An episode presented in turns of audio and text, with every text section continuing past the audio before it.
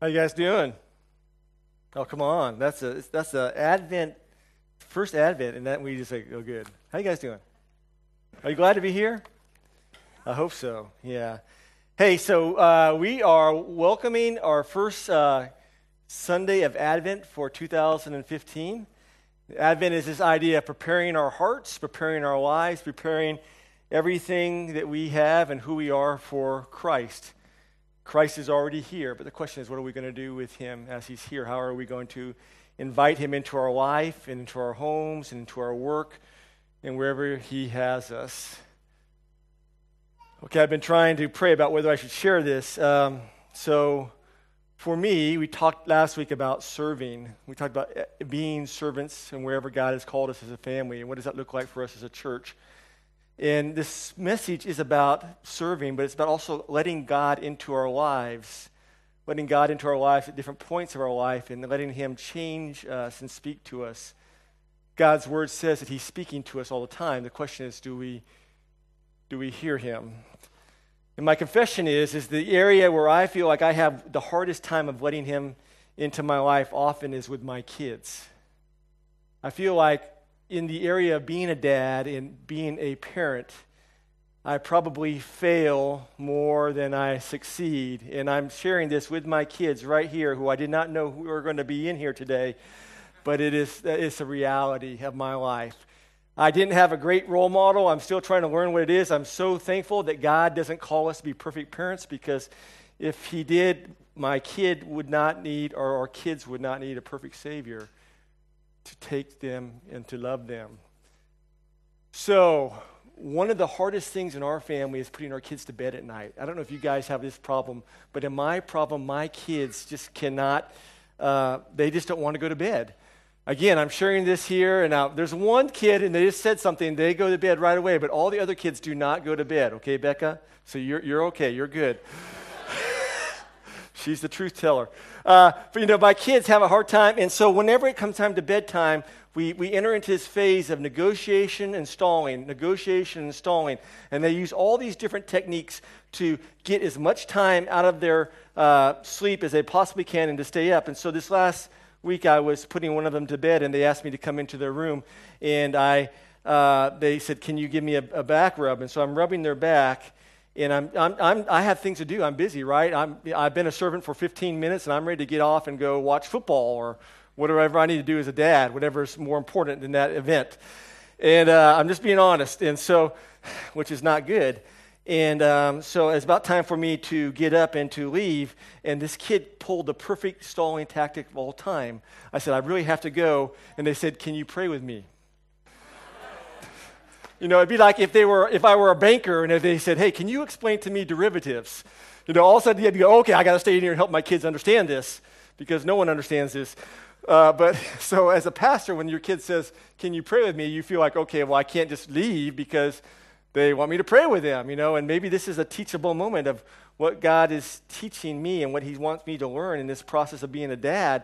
And so I said yes, and I paused. And I paused because I've been thinking about all the things that have been going on in our life these last six or seven months, just the craziness that God's allowed us to experience and all these things. And in this process, I'm trying to figure out how am I going to pray for this kid? How am I going to pray that God would work in their life and to change them and to heal them and just to do an awesome work in their life? And so I, I didn't say anything, and it was dark. And all of a sudden, this my kid asked me, "Are you still here?" Are you still looking at me? Are you still with me? Because it was quiet and it was dark. And they asked that question Are you still here? Are you watching me? Are you with me? And I assured them that I was with them, that I was watching them, that I was always going to be there as long as God allowed me to be there. And I prayed with them. But I left that room, teachable moment, and I was hoping to have a teachable moment for my kids. But then I really, God was giving me a teachable moment in my life. And I, I walked through the house and I was thinking about all these promises that God has given to me as his kid, like I just gave my promises to my child. And so I did a search, as any good pastor would do, and I went on the internet and I did this thing. So, so what is the most common promise that God gives his people? And I was thinking it's going to be something about sin or temptation or, or, or just a, a happy life or freedom uh, or forgiveness or heaven. I thought that was what the promise was going to be about. And all those promises are amazing, and they're in the Bible that God talks to us. But what the Bible says, and the most quoted promise in all the Bible, is God saying to you and to me, I'll be with you. I'm here. Don't be afraid. You're not alone. I'll be with you. And I thought about that promise as I talked to my kid and as God is talking to us through His Word. And I realized that this promise is probably the, pro- the primary promise of all the Bible. It's, it's the central story of the Bible. I don't know if you know that, but it's the central story of the Bible. The central story of the Bible is that God promises to be with us, that He's seeking us out. The central story of the Bible is not Tobin seeking God, because if that was what the Bible was all about, it'd be like one page. Because we don't seek God. But the central story of the Bible is about God seeking us out and pursuing us and going after us and loving us and wanting to be with us. And sometimes, guys, you know, when we're in the midst of life and we're living life and life is crazy and busy and there's darkness and things aren't going the way we want, the, the Bible says that God continues to speak to us. He's talking to us. He wants to, to be with us. But sometimes we can't hear that because there's chaos and there's darkness. And what we see in this passage, there was chaos and there was darkness and there was unexpected things happening. And, and what you realize in the Bible is that no one's life turns out the way they wanted it to turn out. A minute God enters into a person's life, there's just upheaval, and there's unknown, and there's craziness, and there's uncertainty. And God works in your life, and He wants to change you, and He wants to do an amazing work in your heart. And the question of the Bible, the question of my life, the question of your life is are we going to let Him do that? Are we going to listen to Him as He speaks to us through His Word? Are we going to listen to Him as He speaks to us as we put our kids to bed? Are we going to listen to Him as He speaks to us when we go to the hospital or something hard happens in our life? Because the passage is saying, in the midst of all this chaos, that God is speaking and He's doing things, and sometimes it's uncomfortable, and sometimes it's unexpected, and sometimes it's just utterly what we don't expect Him to be doing. But He's making His name great, and He's making people know about His Son. And the question is will we listen to Him? Will we take time to pause in our day and at work and in our family and listen to Him speak to us? Because that's the message of Advent. The message of Advent is God is here, He's with you. He wants a relationship with you. Even when it doesn't seem like he's here, because in this passage, when you read it, we have this kind of glorified way of reading it because we've read it so many times and we've seen Charlie Brown and the Snoopies do it so many different ways, but it wasn't like that. It was darkness. I mean, it'd be more appropriate to have the Star Wars theme going on, dun, dun, dun, in the days of the evil empire than it would be Chopin and Peanuts playing. But we've forgotten that, and we've kind of sanitized it. And when we sanitize things and make them look fun and happy and things like that, that sometimes we miss that in our lives and we miss God working, especially when the things get difficult and they don't plan out the way we want them to plan out. Does that make sense at all? That's what this passage is about. It's about asking us the questions Are we going to shut Christ out? Or are we going to allow him into our lives? And everybody in this story had this chance. They had this option of either to allow Christ into their life and what God was doing in them, or they had a chance to shut him out. And the story is about disturbing things. The story is about inconvenient things. The story is about things that are out of our control and not as we planned. And yet, God is working and doing all of these things in your life today. And the question is do you know that? Do you hear his voice? When you read the story of his baby son being born for you, do you understand that? You look at this passage, and what you learn right away is that historians have been telling us that for about 20 years before this passage, that there have been these stories, and you heard it in the advent of this Messiah coming, this new Messiah is coming. He's going to come and he's going to free people. He's going to come with power. And it wasn't just the Jewish people saying it, it was the Roman people saying it, and other people were prophesying. There were hundreds of prophecies of this Messiah coming, and that he was going to come and he's going to set his people free. He was going to be a mighty warrior. He was going to be a king. He's going to bring freedom to all of God's people. But in verses 10 through 12, what they got instead was a baby. Well, no one wants a baby. I mean, that doesn't fit into their plans at all. That's not what they figured out for their life or their, for their country or for their freedom. A baby can't do anything, it's helpless. And they wanted somebody with power and for strength and, and, and a warrior to free them and to come in there and just crush people. I think it's so different than us today, right? Because when I talk to people today, they want a baby. They, they, don't, they don't want a warrior. They don't want a king. I mean, one of my favorite theologians and one of the greatest philosophers of our day, Ricky Bobby in Talladega Nights, he's having this discussion at the dinner table with his family, and everybody's talking about what Jesus is like. And he's praying and he's going, Oh, dear little baby Jesus, eight pounds, cuddly, warm little baby sitting in a manger naked. Please come here and be with us today. And everybody's arguing, this isn't what Jesus is like. Jesus is like this. No, Jesus is like this. No, Jesus is like this. And he goes, I don't care what you think, but I like Jesus as a baby because he's just soft and cuddly and he doesn't ask me to do anything in my life. And I think that we're so much different than the people in Jesus' day because in people in Jesus' day, they wanted a warrior. But today we know what Jesus is really like. We know that he came to serve and to sacrifice and to call all his people to sacrifice and to love and to care and when we hear that message, we go, I don't want that. I want a baby. Because a baby I can play with and I can cuddle with and I can put him aside, and it's so much easier. I mean, everything about this passage says that God works in ways we don't expect him to, that God is doing something different in our world. I mean, if you just look at the story of Mary and Joseph, I mean, in chapter one, the angel Gabriel comes to her and he says, Hail, favored one. And she goes, Well, what does that mean? And she's trying to ponder all these things. And he goes, Well, you're going to be pregnant. She's probably 13 or 14 years old.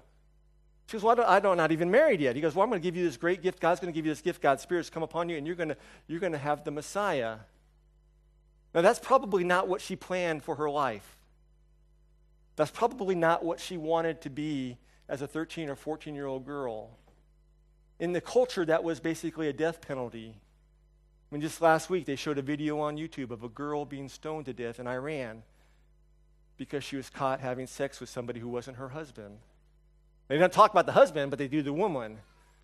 And so when Mary heard this greetings in Luke 1, her world was turned upside down. It wasn't like what she wanted, it wasn't like what she planned. God was doing something else in her life. And she just chose to trust him I mean, the same with Joseph. Joseph was this 15 or 16 year old boy. He was from royalty. He could go into a town and say, I'm Joseph, son of Amati, son of David, and everybody would know who he was. He's like the royalty of that town. But now he has a wife who's pregnant, but they're not married. And I'm sure that everything he planned for his life, everything that he wanted to have happen in his life, everything that he logistically laid out came to pieces. And he had to come to this point of in the darkness and in the chaos of how God was working in his life. Am I going to trust God? Or am I going to trust myself? Am I going to do something different in my life? And the passage is full of stories like this.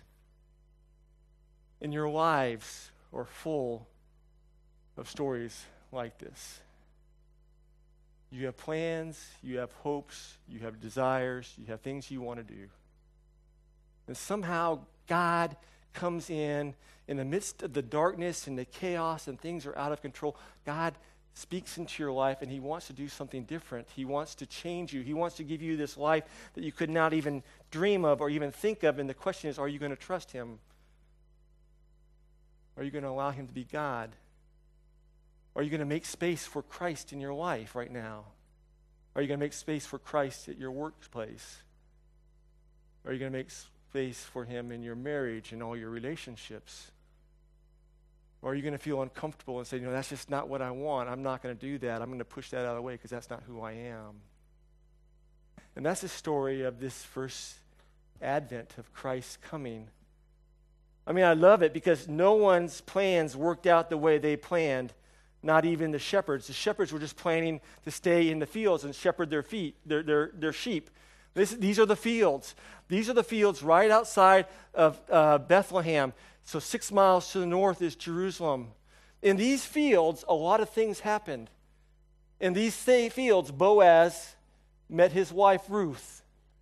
In these fields, David and his father and his family were, and one day the prophet comes and he anoints him king.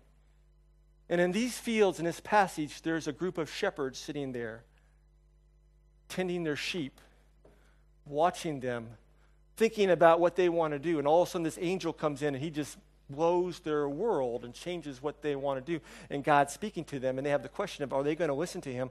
Are they going to follow what God called them to do? Are they not going to do that? Are they going to do something different? And I love it because when you think about it, God says to them, hey, this is where the baby's born. He is a Savior, He is Christ the Lord. Go find Him. And you wonder what these guys are going to do because they're just peasants. They're the guys that no one trusts. I mean, even in a court of law, a shepherd could not go in and give testimony because no one trusted them. They were like considered liars and thieves. And all of a sudden, God takes the most important message in the world and he gives it to a group of liars and thieves and broken people, just like our church. And he asks them to go out and look for this baby. Can you imagine what that would have been like? I mean, just think about this. They're not women here, because women will be much more sensible, but they're guys. Guys never ask for directions. And so they leave these fields, and they're probably leaving, and there's several hundred sheep following them because they don't leave the sheep because the sheep go wherever the master goes. And so they go into this little town of Bethlehem, which is about 400 houses.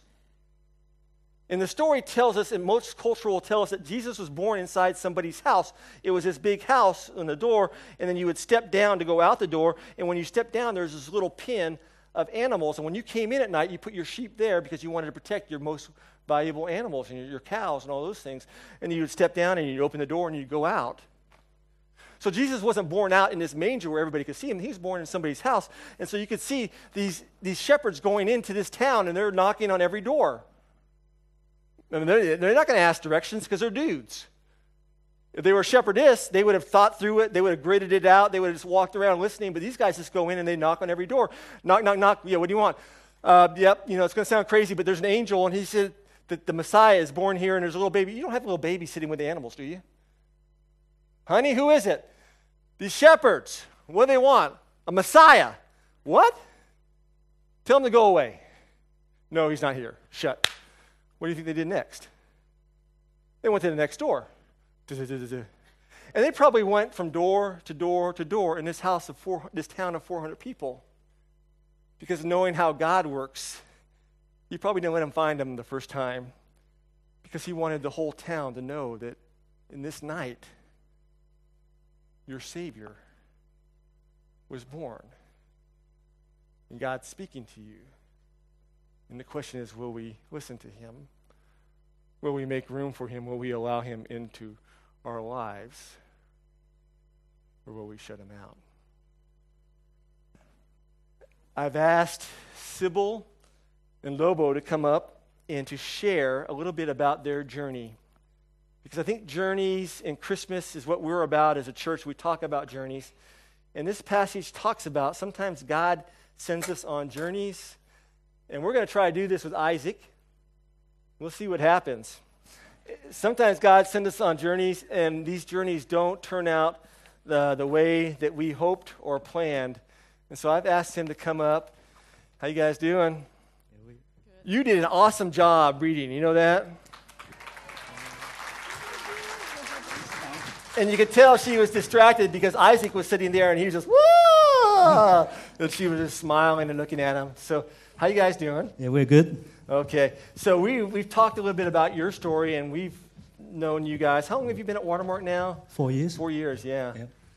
And so I thought we just wanted to share uh, about your story. And so I, I, wrote out some questions, and we're just going to kind of do a dialogue, and we'll see yep. Can you hold your baby brother? That's awesome. Sure. Let, Okay. let us introduce us uh, Yeah, yeah, first. so my name is Lobo. I'm working as IT in a bank. So boring.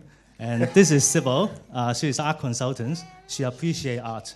That's why 14 years ago she married me. and this is um, Cassie, eight years old, year three. And this is Isaac, a year of eating. I apologize, she's a little bit cranky. Yeah. We'll So- see how it works. yes, Okay, let's so- see how it goes. Okay, so maybe give it- as we're talking about this journey and people being on journeys, Yeah, I think. We, yeah, Sorry, I think. maybe we can let, uh, you want, yeah, sorry. You want to come get Isaac? Yeah. Just so he doesn't fall off. Sorry. No, no. So maybe, uh, and you guys sit down, you can, Sure. Um, maybe would you just kind of share? I've asked you guys this, to think about your journey. Uh, maybe just share a little bit about uh, what God, what kind of journey God has had you on since you found out about being pregnant with, uh, with not you being pregnant, but her being pregnant. What, what, what, what have you found out about being Sure. pregnant with Isaac? I think the uh, story starts when we took the Love and Respect course in, at Watermark. And uh, we were really blessed by and also grateful by what we have learned from the course.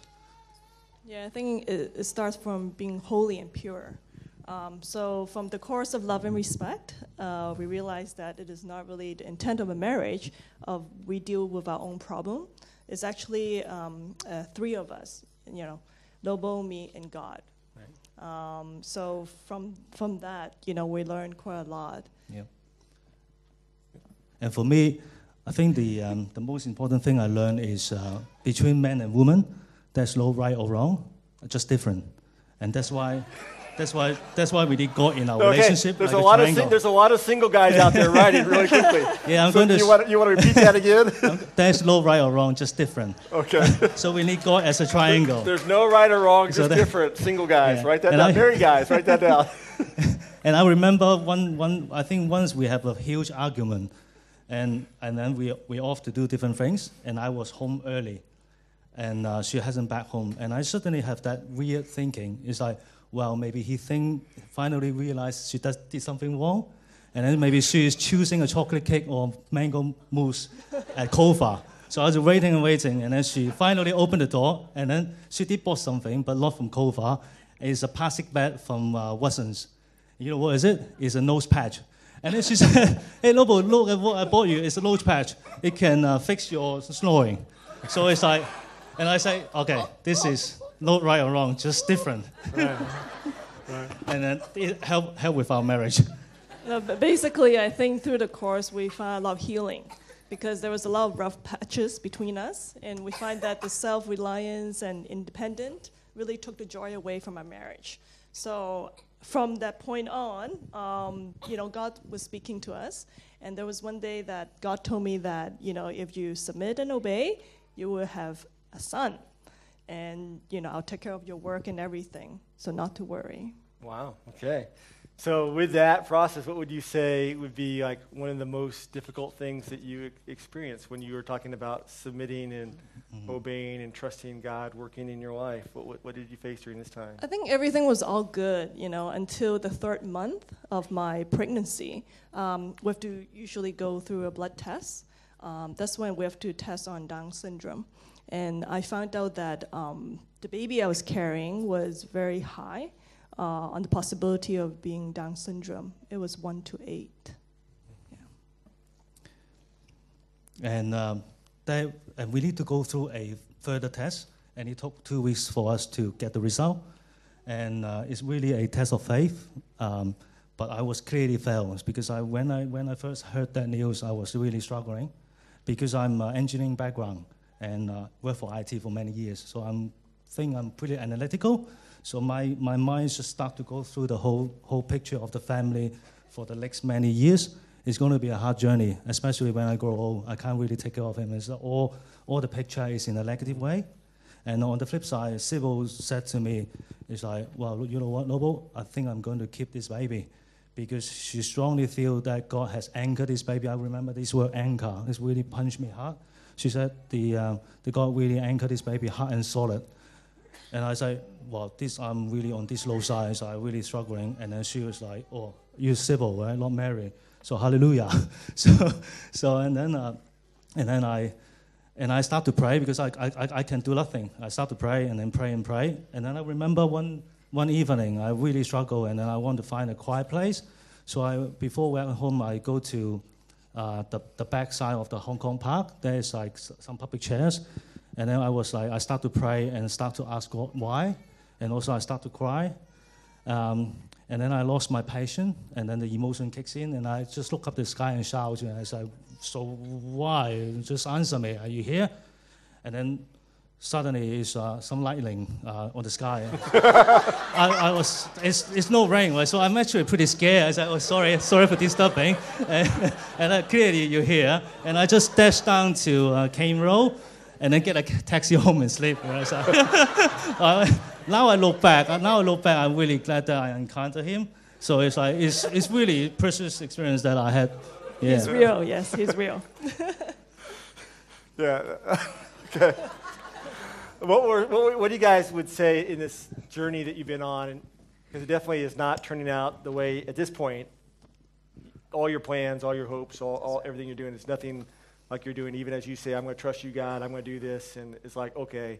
So, what were, would you say, were some of the things that the Lord used in your life just to help you work through this process? What, what happened there? Um, definitely community groups because we all prayed every other Thursday, you know, at Franklin and Teresa about um, the right timing to that, you know, the Chung's family can have an additional baby.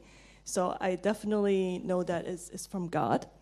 And, and then, of course, during the two weeks while we wait for the final test, you know, Franklin and Teresa really lift us up in prayers and also provide a lot of wisdom um, there's this verse that always came up that, that two weeks, and it's Psalm 139, verse 13, 14. For you created my inmost being, you knit me together in my mother's womb. I praise you because I am fearfully and wonderfully made. Your works are wonderful. I know that you full well. So, from way at the beginning, you know, it's God's intention. No matter if the baby is sick, you know, Down syndrome, whatnot, it's given by God. Yeah, for me, I um, it's the pastor that helped me. So I work in a, I work in a corporate setting for many years. So whenever there is incidents, the uh, what I usually do is escalate to the boss, right? And we didn't skip level. We escalate to the elders first, which is Franklin and Teresa, gave, gave us some really good advice. And then, uh, and then we escalate to the next level to Pastor Tobin. And then, uh, and then we went to their house, and then uh, there was a very calm and spiritual conversations. And um, I was still on the negative side. I, I, was, I was still really struggle, and I still finding a way out. And then I remember there's one conversation, uh, one comment, um, Christine and uh, Christina and Tobin mentioned. He said, "Oh well, Lobo, you may not have the experience to deal with a Down syndrome person, but they are the most happiest person on the on the earth. And then you just do not believe, and you will not know how much fun and joy they will bring to the family. And then it's, it's amazing. Then then my perspective changed and I start to look in the positive way, and then I start to accept, and the thinking is actually getting to align with Sybil. That's great.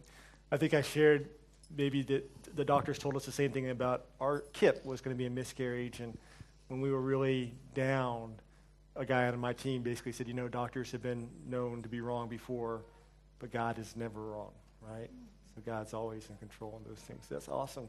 So, what do you say in this whole process because this was a, several weeks and just phone calls and things like that what would you say in this process god was teaching you about himself?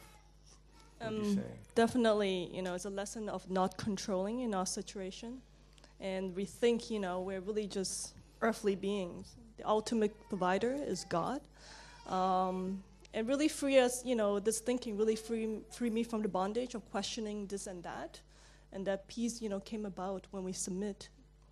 Yes, and uh, and submission, you know, it's a beautiful story. You know how Isaac's name came about. Um, after the, you know, the the day I gave my blood for the second test, I told Lobo that evening. I said, I think our son should be named Isaac, because you know the whole journey is like God has given.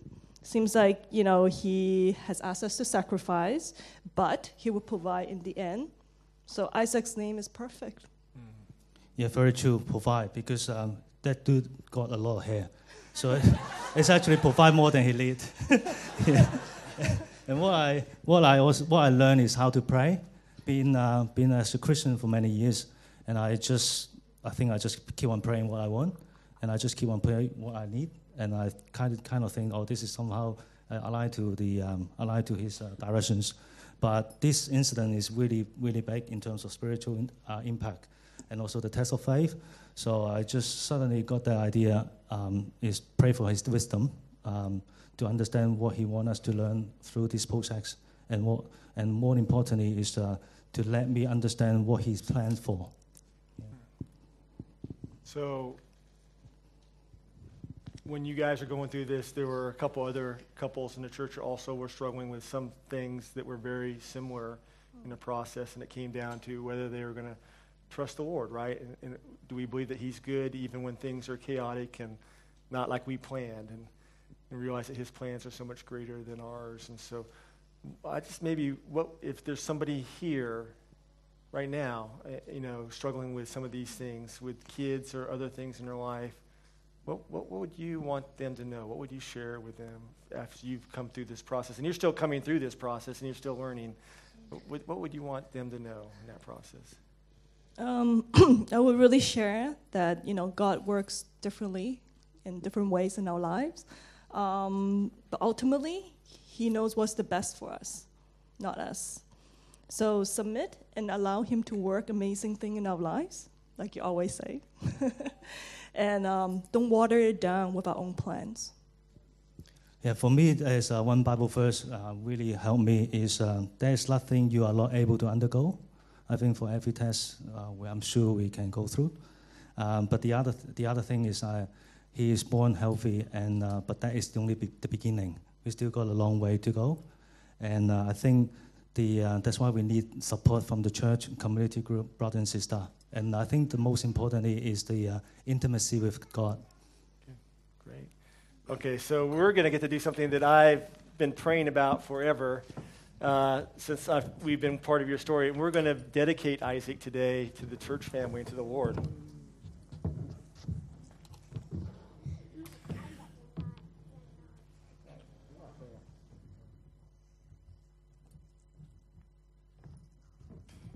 Wow, what's up? Kiss, kiss? Nope. Okay, I'm going to ask you guys two questions. I'm going to ask all of you questions. Can I ask you that too? Okay. Okay. And, and I'm going to ask the church a question. So, in coming today and bringing Isaac before the Lord uh, to be dedicated and before our church family, do you confess your faith in Jesus Christ as your Lord and Savior? Is your desire to, I always cry like this, gosh. Is it your desire to raise this boy and this beautiful girl in a household that always knows the Lord, is always filled with trust and joy, even when things are chaotic and out of control? Is that your desire? Okay, guys, I'm going to ask you as, as a church family, for these little kiddos here, do you covenant with them to pray for them, to, to be in their life, to encourage them as they've talked about needing the help in the struggles and the journey? uh, to, if you see these kids wandering and doing things they should not do, and I know you never do that, you never disobey your mom, but do you? Sometimes you do. Wow, can you, can you hang out with my kids some more? That'd be really good.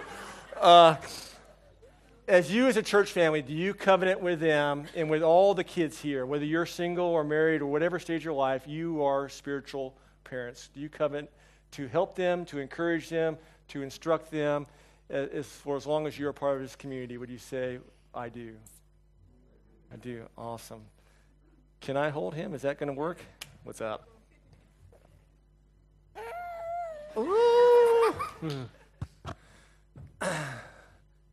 My dear brother Isaac, son of the covenant, I dedicate you in the name of the Father, the Son, and the Holy Spirit. May you come to know our Lord at an early age. May you do mighty, mighty things for his kingdom.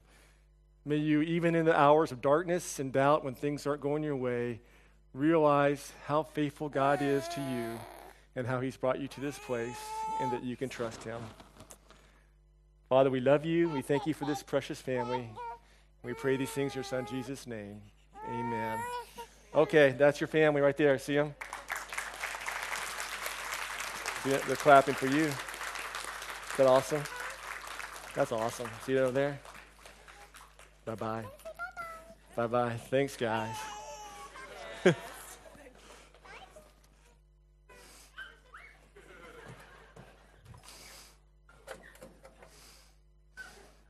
That's awesome. Okay, so uh, I guess the question I need to ask all of us is do we have room in our lives right now for Christ speaking to us and working in our life? Are we open to Him moving and changing and making things chaotic? Maybe not as we planned, not as we wanted, but as He wanted. Are we open to allowing Him to, to change us? Are we open to understand why He came? As a Savior some people are going to read this story over and over again, and when I talk to them about it, many people are just going to walk away and they're going to be indifferent. They're going to say, That sounds really cool, but I don't really need this right now. It's not really who I am. I'm looking for other things in my life to give me hope and meaning and value. Maybe someday I'll think about Christ. Some people, when I share this story, get angry because we read the part about were you a Savior? And only people need Saviors who are sick and hurting and in trouble. And they look at this story and say, That's not me. I have my life together. I'm okay. I don't need a Savior. In fact, I'm doing pretty good as being God in my life. My prayer for all of us is that we realize that the message of Christmas is in the darkness and in the chaos that God comes into our life and He changes us. He does something so much greater than we've ever planned with our career, with our relationships, with our kids, with our marriage, wherever He has you. God's plan is so much greater than your plan. But often to get to His plan, there's chaos, and there's darkness, and there's uncertainty and there's difficulty. And the question we have to ask ourselves is can we trust Him? Will we allow Him into our life to change us? That's the message of Advent. That's the message of Christmas. We need a Savior. God sends His Son. He's the only thing that will help us. Will we allow him not into our life just for eternity, but every day as you walk through the day? Will you allow this message to change us? Will you allow God to speak to you? Father, we thank you for this day. We thank you for your awesomeness that you use history and stories to interweave You work in ways that we never would have planned or ever thought through. You do things that frustrate us and confuse us and break us because you want to show us something different. You want to show us your son. You want to show us your love. You want to show us your mercy. You want to show us your grace. Until you make our worlds turn upside down and inside out and break us, Lord, we just will never, ever want those things. Well, I pray for us as a church. I pray for my heart I pray for the elders and all the staff here.